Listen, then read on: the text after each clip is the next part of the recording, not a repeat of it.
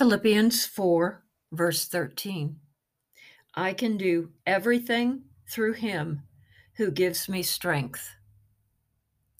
We live within and observe this broken world on a daily basis, and it's very easy to become apathetic, insensitive, and just plain indifferent. It's far too easy to look at a problem and quip, I can't do anything about that or this is way too big for me to make a difference.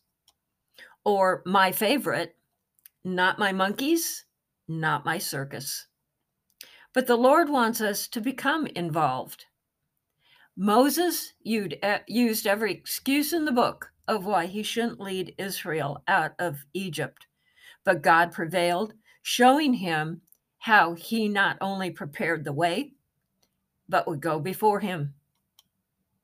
When faced with feeding the huge crowds, the disciples failed. But Jesus then showed them that they could make a difference if they trusted in him.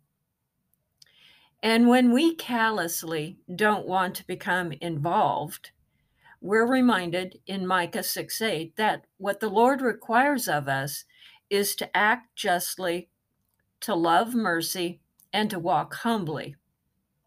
Which brings us back to the scripture in Philippians that squashes all our excuses. We can rely on Christ's power in any and all circumstances he brings our way. For we're going forth in his strength, not ours.